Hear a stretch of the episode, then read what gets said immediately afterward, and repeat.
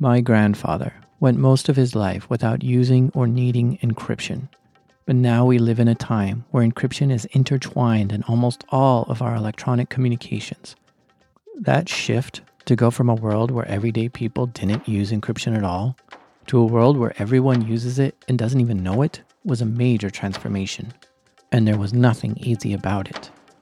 There were powers at play that didn't want everyday people to encrypt their messages but human rights and civil rights activists fought and fought and fought. You know the outcome of this story, but you may not know what it took for us to get here. So let's take a journey through time back to the 1990s and understand exactly what were to be known as the crypto wars. wars. wars. wars. This is Darknet Diaries. True stories from the dark side of the internet. I'm Jack Rhysider.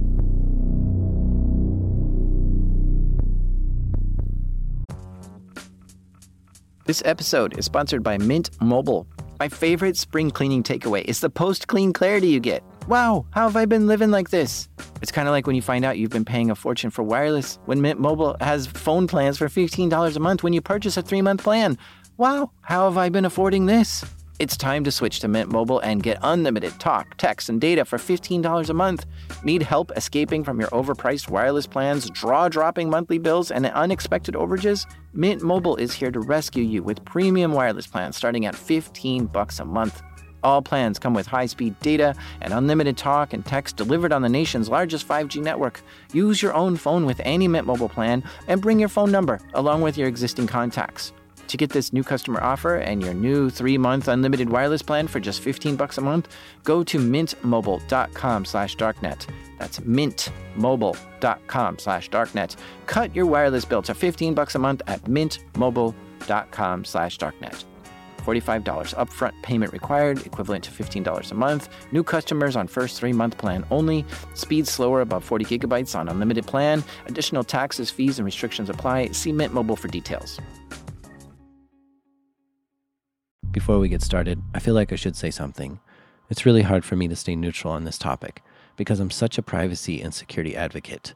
This is a topic that's important to me, and I'm staunchly on a specific side. So, up front, I just want to say that I apologize if I don't represent both sides fairly in this story.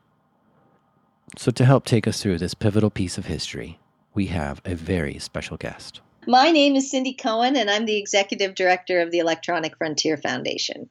The EFF is a nonprofit digital rights group. It helps protect your civil liberties online.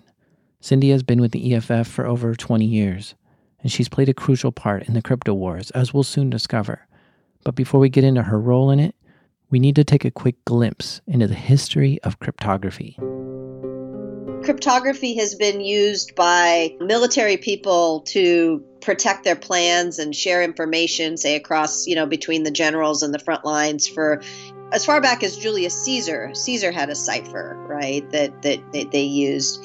Um, and in World War II, um, there's some great stories about how the ability to break the German code, the Enigma machine, which they were using to code, had a tremendous influence on the ability of the um, Allies to win the war.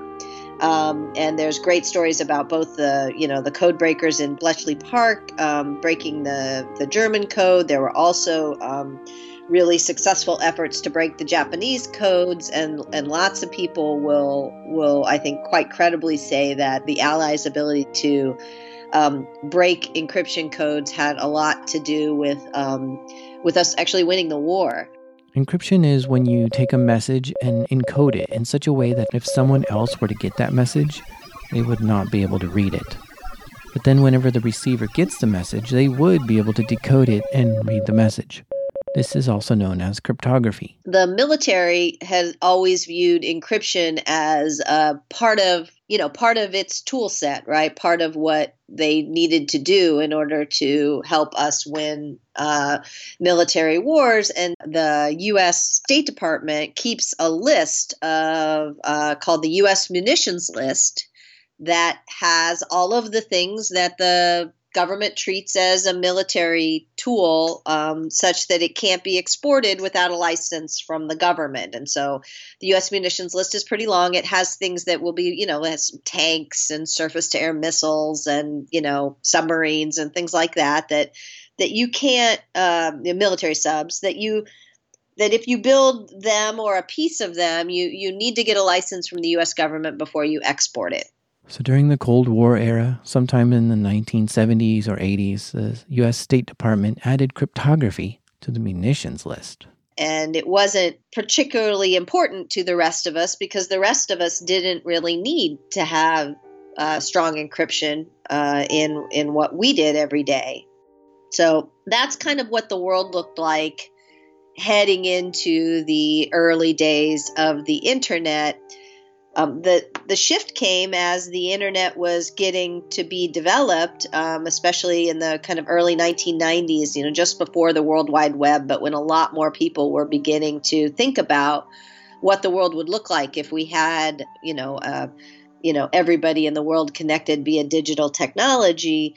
Um, the realization that we were going to need to have privacy and security um, in this new world, and that encryption was one of the ways that you could get it was fairly obvious to a lot of early uh, thinkers about this.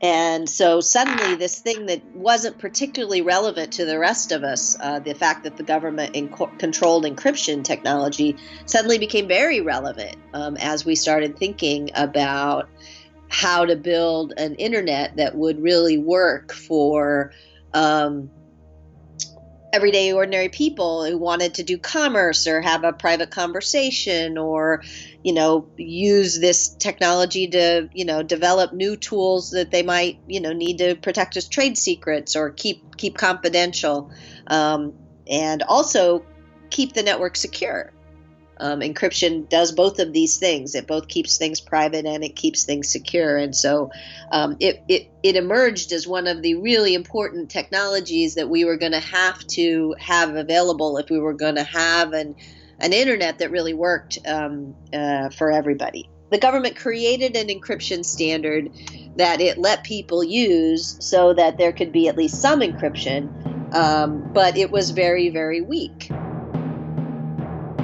This standard was known as DES and stood for Data Encryption Standard. With it, you can encrypt your data or a message, and anyone who reads the encrypted message could not understand what it said. And the person receiving the message had a key to decrypt the message.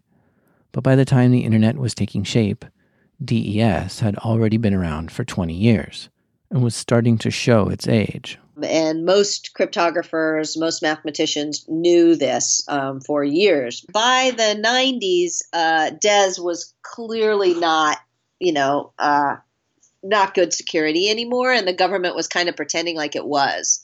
And one of the one of it was kind of an uh, you know uh, one of those situations in which the government policy people wanted something to be true uh, that DES was really secure um, because they had backdoored it because they they knew that it wasn't it wasn't really secure and so they could always break it um, and were pretending like it was really secure and hoping that nobody noticed but but of course people did notice. So the government knew 40-bit DES encryption was not very strong but insisted we use it anyways. Guy named Bobby Inman, who was the head of the NSA at that in the in the 90s, but there are other people as well who, you know, were making representations about DES that were, you know, I think not really true. And I don't, you know, uh, I you you have to either think that they knew what they were talking about and were basically trying to convince the rest of us that it that it wasn't, or that they didn't know what they were talking about. In which case, it's a little troubling because they're the NSA.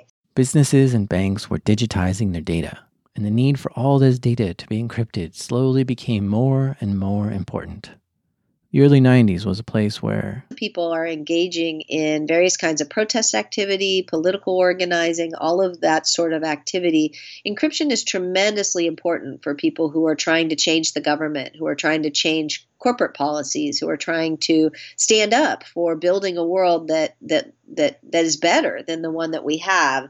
And we know that uh, the U.S. government has traditionally spied on uh, on people who are engaging in political protest. We know they spied on Martin Luther King. We know they spied on uh, John Lennon. We know that they spied on, you know, all of the civil rights movement. This is why PGP got started. Phil Zimmermann, a software engineer, developed a much more secure way of communicating called PGP, which stood for Pretty Good Privacy. And he helped human rights activists use it. He put his PGP code on an FTP server for anyone to download and use. And while Phil said he did not spread it outside the US, it eventually found its way to the other side of the US borders. Because cryptography was considered a munition, Phil was investigated by the US Customs Service for violating the Arms Export Control Act. This would be the same violation if someone were to export Stinger missiles outside the US without an arms permit. Businesses were originally fine with DES as the standard, even though they knew stronger encryption existed, because in the 80s, the only adversary to businesses were other businesses, and they knew other businesses didn't have strong crypto analytic capabilities. So even if it was weak, nobody had the ability to crack it except for governments, but it started to become clear that other nations were trying to develop ways to break DES. So businesses were starting to get a little worried and wanted to use stronger encryption. So businesses started using PGP as a form of communicating trade secrets and sensitive data. And using PGP internally was legal as long as the encryption didn't cross the US border. For the next few years, Phil would be continually investigated for spreading his encryption method around the world. A case was brought against him by the government for violating the Arms Export Control Act. And from what I can tell, the battle between Phil Zimmermann and the US government was the first battle of the crypto wars. The users of the internet, security companies, and banks were all starting to request higher and higher security encryptions to be used by the people. And on the other side was the military and law enforcement saying, "No, uh, you know, we need we need to keep the encryption weak so we can catch the bad guys." Um, and you know, we were pointing out that you know most of us would rather be secure in the first instance and not get robbed than uh, have very low security but slightly increase the chance that they might catch the robbers afterwards. In 1993, Bruce Schneier published a book called Applied Cryptography this book describes various cryptographic algorithms and how to use them. It even contains algorithms which were not allowed to be used on the internet. An electronic engineer named Phil Karn asked the U.S. State Department for a commodities jurisdiction for the book. He wanted to know if he could legally ship the book across U.S. borders.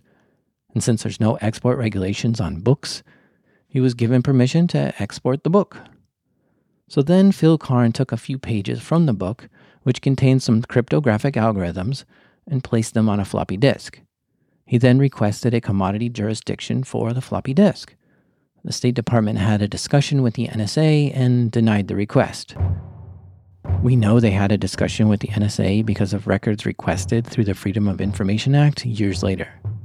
Because the encryption was in electronic form, it was now considered a regulated munition and was not allowed to cross U.S. borders in that form. This created quite a controversy.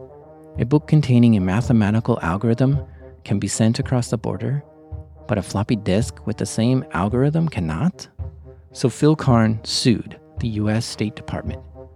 He believed that if the data contained in a book is considered protected under the First Amendment, then data contained on a floppy disk should also be protected in the same way.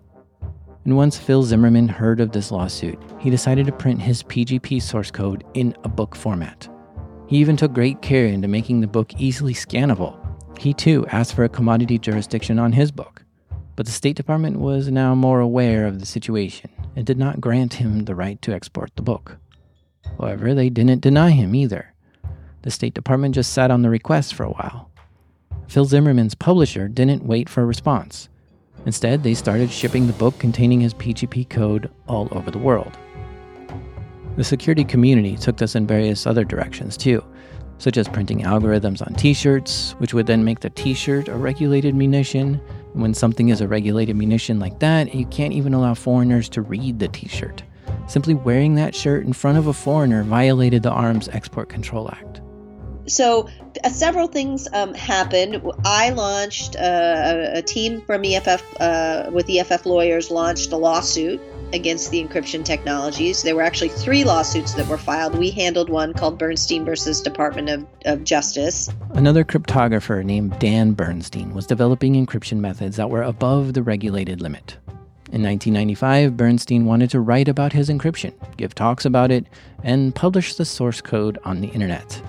The Arms Export Control Act and the International Traffic in Arms Regulation required Bernstein to submit his ideas about cryptography to the government for review, which also required him to register as an arms dealer and to apply for a license. All this simply to publish his ideas about cryptography to the internet. Bernstein decided to do battle against the U.S. Department of Justice, and he got help from the EFF, specifically Cindy Cohn herself. Yeah. The EFF took their best lawyers to go and help out Bernstein. Yeah, that was exactly what the goal of the uh, of the litigation was to make sure that people could, you know, publish publishing on the internet always is an export, right? Because everybody in the world can see what gets published on the internet. So uh, we wanted people to be able to publish um, and share strong encryption on the internet. Um, to get there, what we did was we argued that computer programs, computer code was protected speech under the First Amendment and that the government's regulations of that speech in the form of the munitions list regulations were not consistent with the First Amendment. So, for the next year, Bernstein, Cindy, and the EFF did battle against the U.S. Department of Justice. In 1996, a professor at Case Western University named Peter Junger also joined the battle.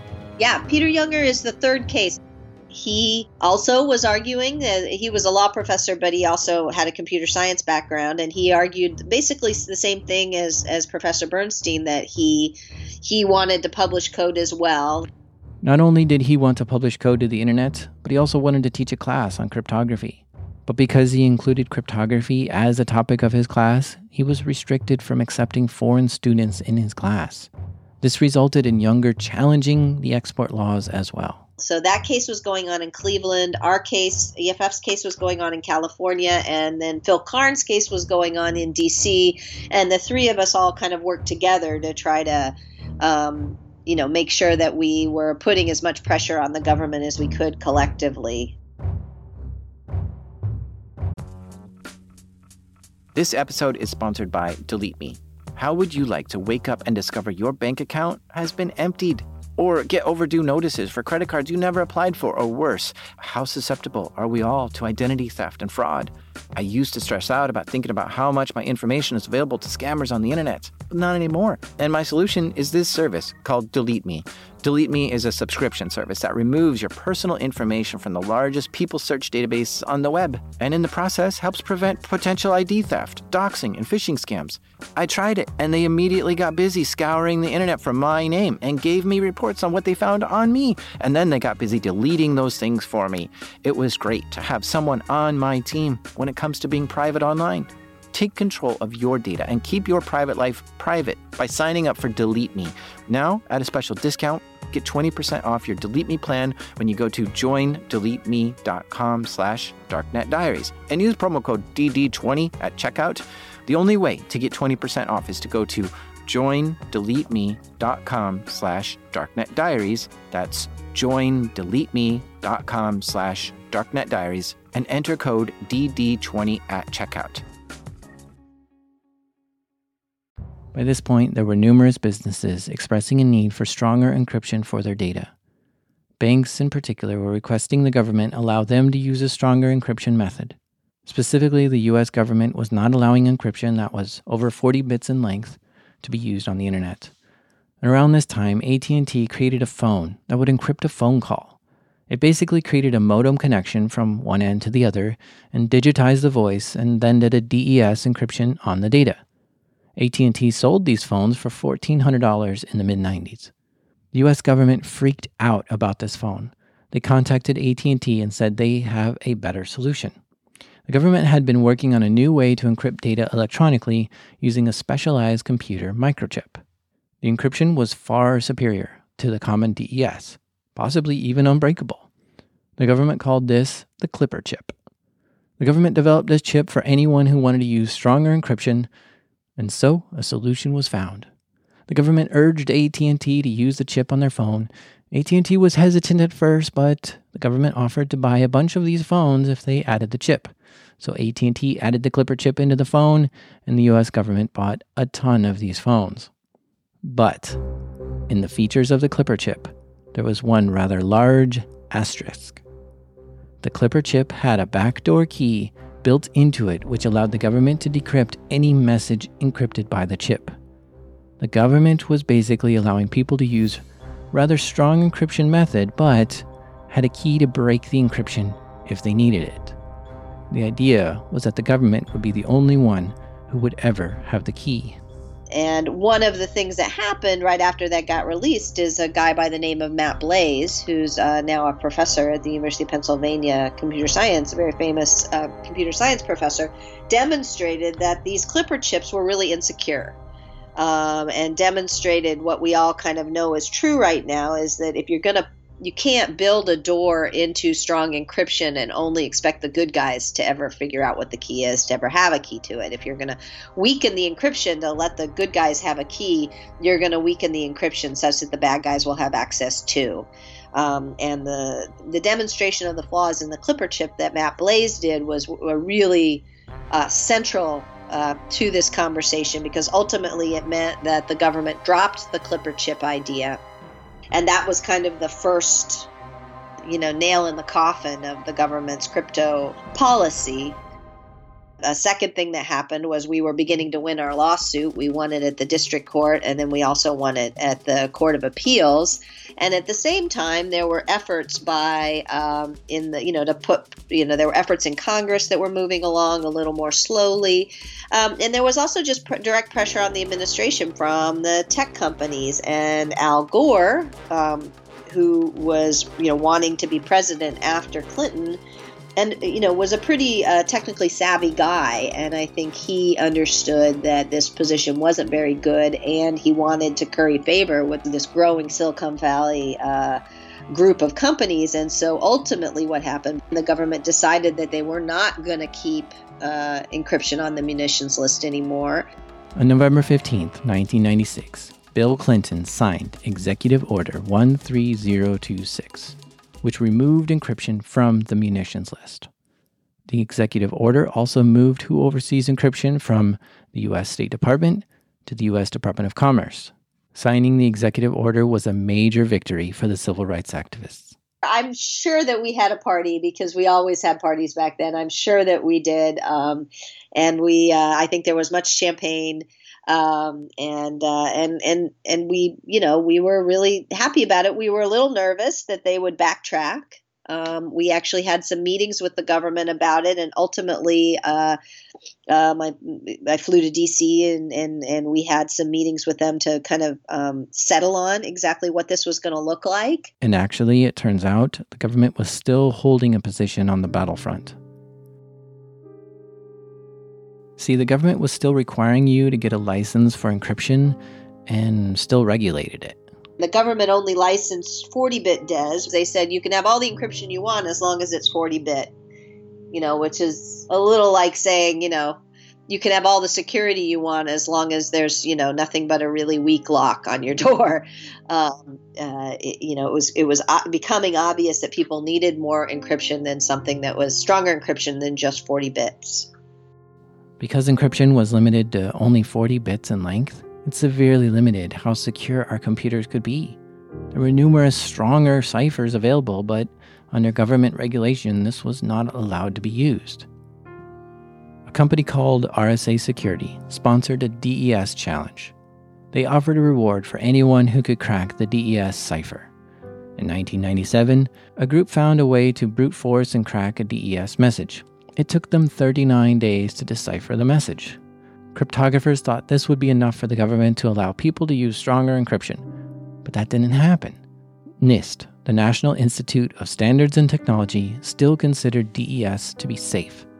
The government downplayed the issue by saying 39 days to crack the code was too long of a time for it to be a significant threat. And one of the one of the things that happened um, as a result of this kind of weird disconnect is that EFF um, created a tool called a DES cracker, Um, they still exist. It was a hardware tool that basically, um, you know, very cheaply could break DES. And, and the reason to do that was to demonstrate that the government wasn't being straight with people about how secure the technology was and that we needed to move to a more secure government standard DES is a you know government standard. So if you're going to sell to the government or you, you you know financial industry you need to be licensed by the government. The EFF called this tool deep crack and could crack a DES message in just 56 hours.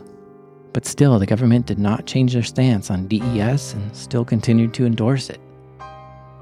So a few months after that the EFF and the winners of the first DES challenge joined together to develop an even faster way to crack DES. They were able to crack a message in just 22 hours. We did it because we weren't getting anywhere with the government and they were pretending, you know, again, continuing to kind of pretend like the emperor had clothes on when we were pointing out that the emperor didn't have any clothes. What what EFF built was completely available for bad guys to build all over the world. You know, we didn't create anything. We just demonstrated to the public what was long known privately, which was any bad guys with access to really straightforward off the shelf technology could build something that would break the security that all these financial institutions were relying on to protect our money. This was the last battle of the war. Once someone could crack a DES message in under a day, the US government agreed it was no longer secure. They released a new cipher called Advanced Encryption Standard, or AES. AES used 120 bit strength and was far superior to the 40 bit DES. They also allowed triple DES, which was a stronger version of DES and by 1999, all court cases were dropped by the US government, and new, stronger encryption methods were allowed.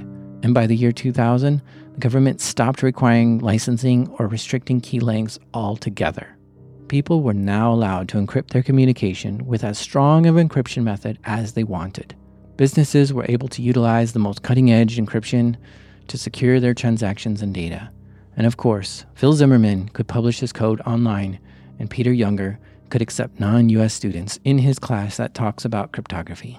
By the year 2000, the first set of the crypto wars were over, marking a major victory for our civil rights. We are now safer and our privacy is more protected because of it. We have these internet crypto warriors to thank for paving the way for our privacy and security.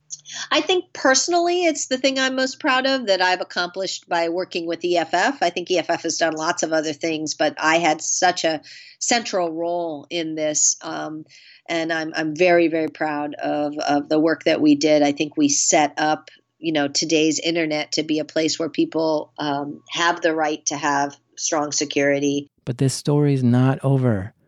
This is just the story of the first crypto wars. Shortly after this, the government began attacking crypto in new ways, which went entirely undetected for a long time. But that's a story for another time. People ask me if I think we're becoming more secure or less secure online over time. And after researching this episode, I definitely think we are becoming more secure. Because once crypto was allowed at any strength on the internet, it opened up the doors for websites to encrypt their whole website and not just a login page or a credit card page. And more and more websites are going full HTTPS, making all of their communication to it private. And the EFF creates tools like HTTPS Everywhere, which is a browser plugin to allow us to use HTTPS where available. And what's more is when strong encryption is showing up in our everyday lives without us even knowing it's there. We don't even have to enable it, and in fact, we can't disable the encryption even if we wanted to. For instance, Facebook uses a protocol called Signal to do end to end encryption of their messaging service. PGP had a hard time getting mass adoption because it was hard to use, but now even the most technologically illiterate people are using strong encryption when talking with their friends on Facebook. When these strong encryption methods become integrated into our lives in ways that make it easy for us to use, we become safer and our privacy is protected. Encryption is becoming more seamless and more integrated in so many products. Yes, a lot of technology we use every day still isn't using good security practices, like text messaging and standard phone calls. But there are still major wins in the name of privacy and online security that happen all the time. We'll never become fully safe and secure online because it's simply a hostile environment but we can stay vigilant and speak up when we feel our privacy and security is not being looked after. And when enough of us raise our voices, we can win the next crypto war.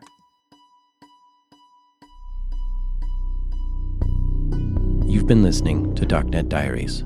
For show notes and links, check out darknetdiaries.com. There you'll be able to see a picture of the Clipper chip and Deep Crack. Music in this episode is provided by Ian Alex Mack and Kevin MacLeod.